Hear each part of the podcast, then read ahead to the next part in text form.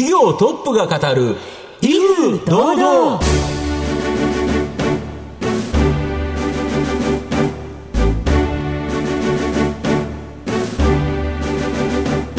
毎度相場の福の神こと藤本信之です。アシスタントの飯村美希です。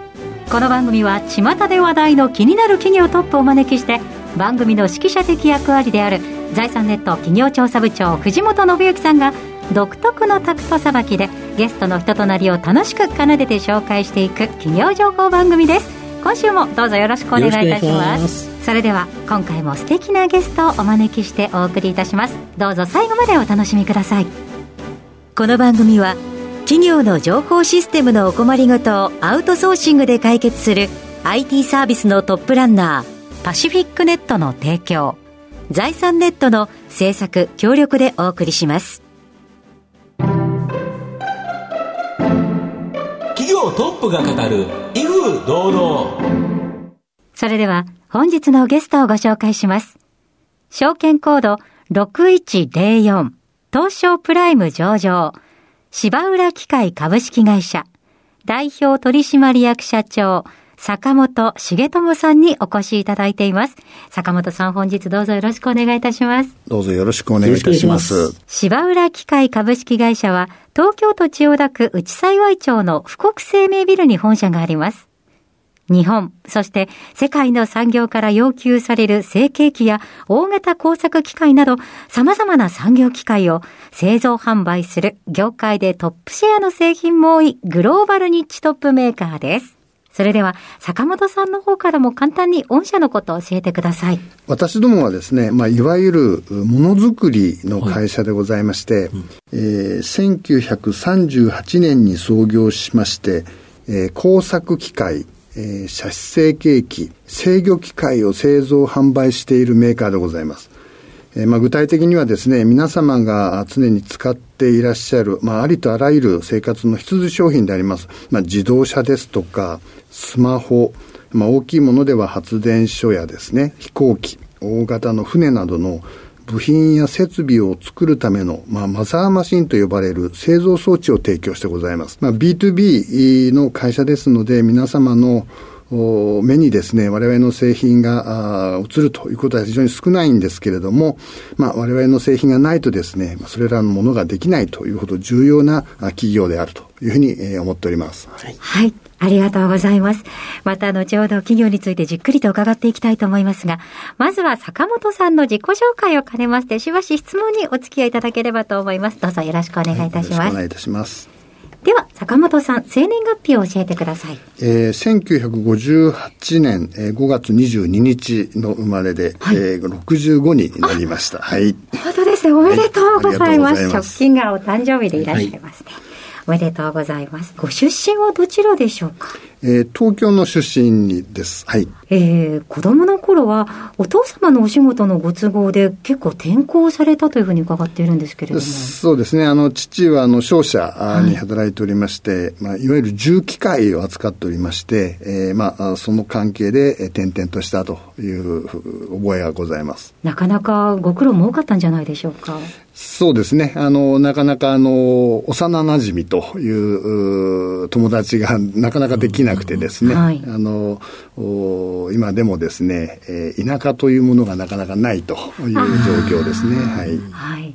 学生時代はどのようなことに熱中されましたか？主にスポーツは好きでしたけれども、主にですね、まあ、プラモデルとかですね、まあ、科学の雑誌を読んだり、まあ、そういうものに非常に興味を持っていた子供時代でした。やはりものづくりというものは小さい頃からお好きだったんですね。そうですね。あの、非常に興味がありましたですね。はい。はい。こんなものを作ったなど思い出はありますか？皆様もやられたかと思いますけども、はい、まあ、竹ひごを使って飛行機ですね、はい、プロペラ機を作ったりですね、うん木を削ってですね、はい、いろんな形を作ったりした覚えがございます。はい。はい、え社会人のスタートが芝浦機械ということなんですけれども、選ばれた理由は何だったのでしょうか？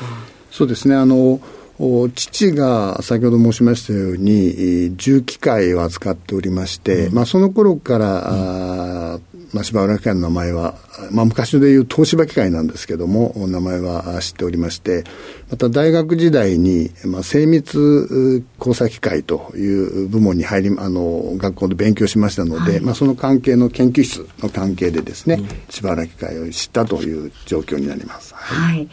最初はどのようなお仕事をされたんでしょうか、えー、最初はですね機械設計をしばらくやっておりました。それはどちらでお勤めだったんですか？これはですね沼津工場というところです。はい。静岡県の沼津に工場がございましてそこに勤務しておりました。はい、はい、そちらの部署では何年くらいお勤めだったえー、そうですね、5、6年いてですね、その後、まあカナダに駐在をして、はい、また帰ってきてしばらく設計をやっております。はい。はい、カナダでも作るお仕事になるんですか、えー、技術者で行きましたので、はい、えー、営業技術といいますか、お客様にですね、機械をご説明したり、まあ立ち上げの時に、お客様にご協力したりする仕事をやっておりました。はい。結構大変そうですね。両方やらなければいけないような印象がありますけれどそうですね。あの、小さい現地法人でしたので、まあ、経営もしくはサービス含めて全部やらなきゃいけなかったもんですから、非常に勉強になりました。はい。そうでしたか。はい、カナダはどのくらいでしょうか？えー、5年弱おりました。はい。はい。その後また、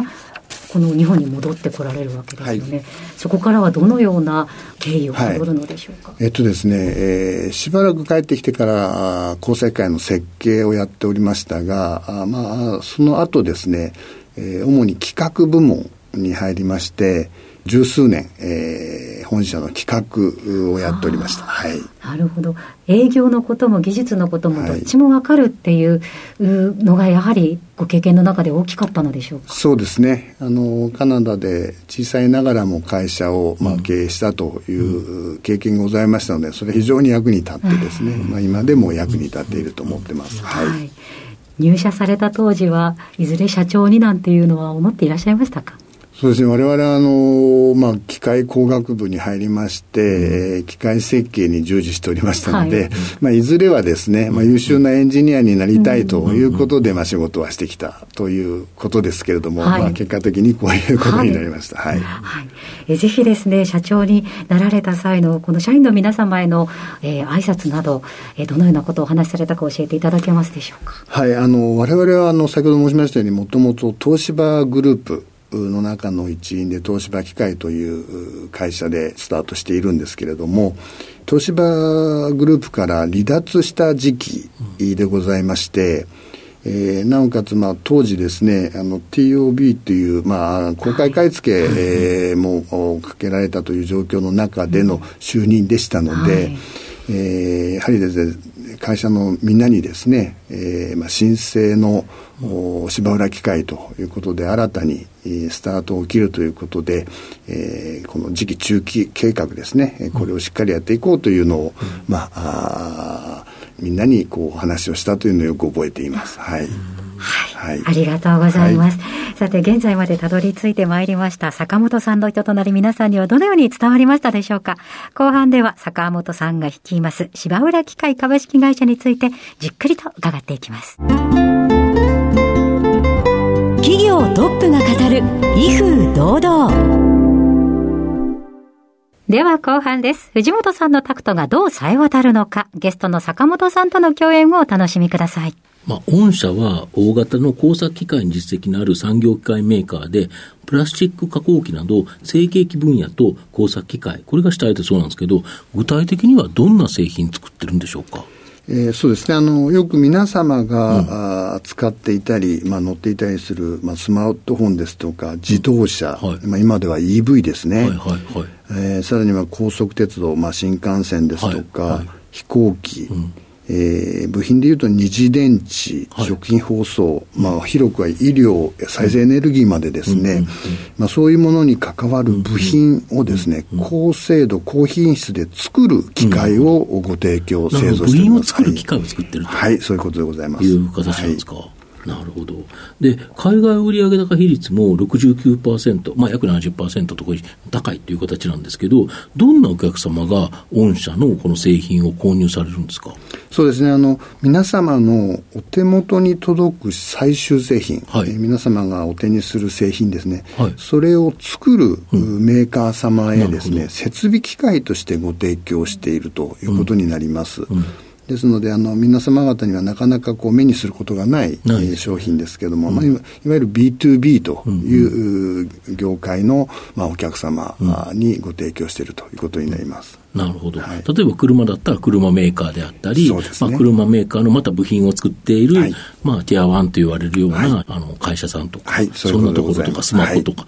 もうありとあらゆるものですよね。そうですね、あのものづくりの、まあ、マザーマシンと呼ばれている機械ですので、うん、まあ、ありとあらゆる産業に関係しているかというふうに思います、うん、あと、この電気自動車、これが今、非常にですね、やはり増えてきたという形でですね、まあ、御社のリチウムイオン電池向けセパレーターフィルム製造装置。まあ、これがものすごい需要が拡大しているそうなんですけど。はい、そうですね。あの、世界的に EV 化というのは非常に、はい、すごいスピードで進んでおりまして、ま、ねはい、まあ、あの、そこに必要なですね、バッテリーですね、うんうん、あのいわゆるリチウムイオンバッテリーという、うん、あの車に使われるバッテリーですけども、はい。そこにあの使われるセパレーターという部材、はい、これがあの正極材と負極材という間に入るシートなんですけども、はい。これが非常に活況でして、うん、これの製造装置が非常に受注が、活況だということで、今、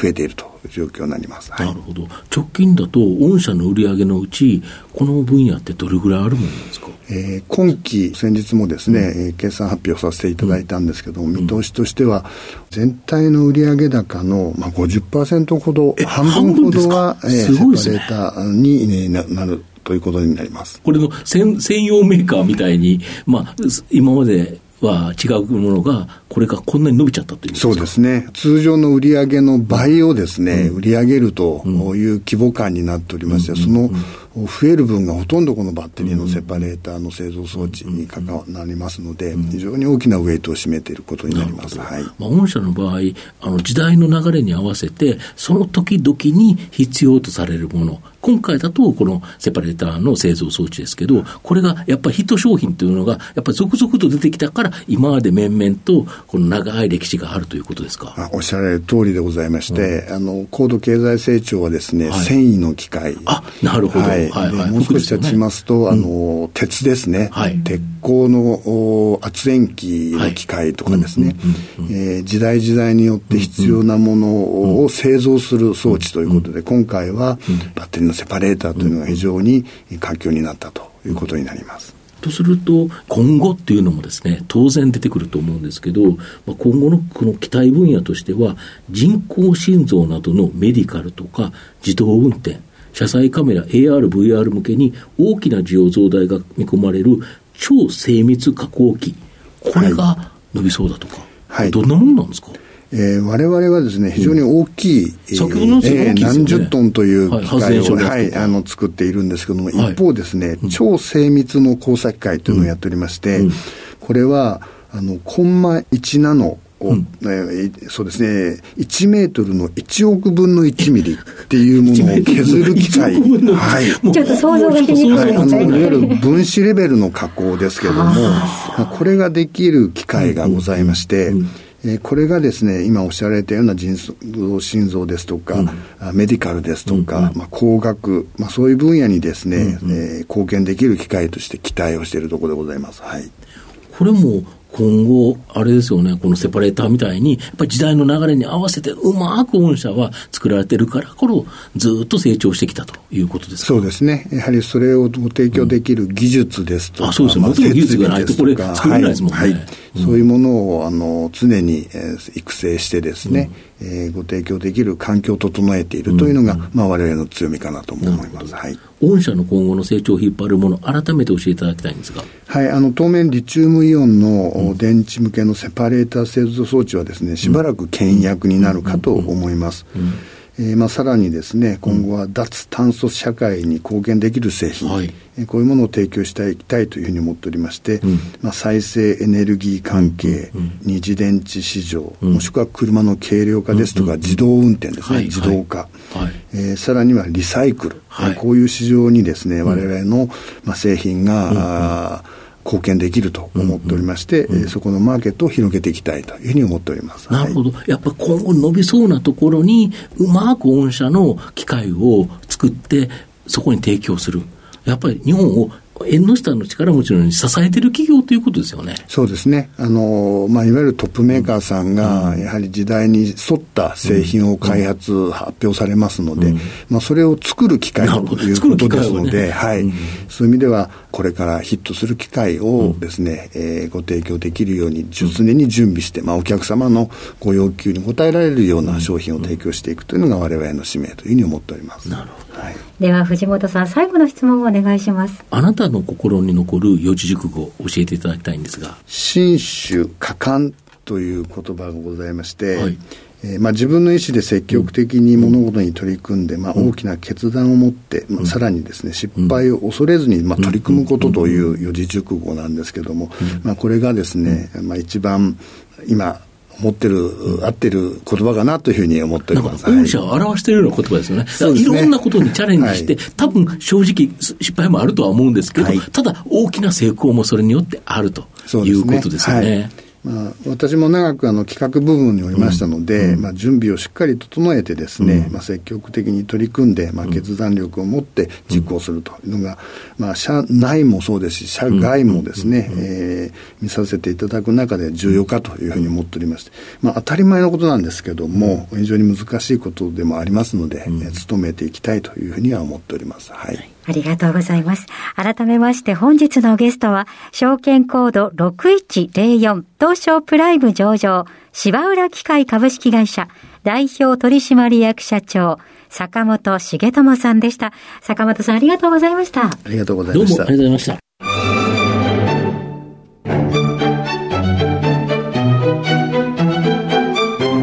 企業トップが語る、威風堂々。